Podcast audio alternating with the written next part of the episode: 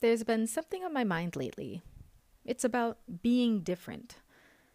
There are so many people in the world, as there have been for so long, that stand out, go against the crowd, and cause a stir simply because they do. There are also people who want nothing more than to be different for the sake of being different. They play the part, try hard to adapt, and put on a show. Don't just be different to be different.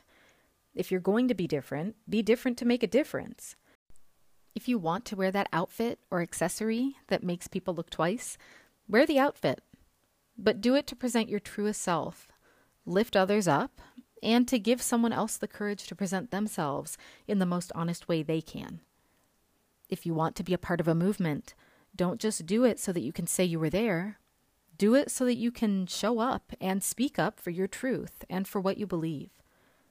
If you're going to make a statement, don't just do it to get people riled up, to antagonize, or to instigate. Words matter, so use them with intention. The world could use a lot more light, so if you're going to be in the spotlight, do so with purpose. I really love this topic, so I'd really love to hear what you have to share. What makes you different? What do you have to share with the world, and how does it lift others up?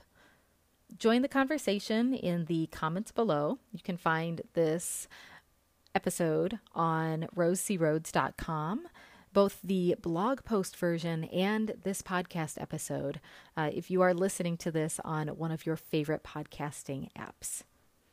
Till next time, thanks for joining me.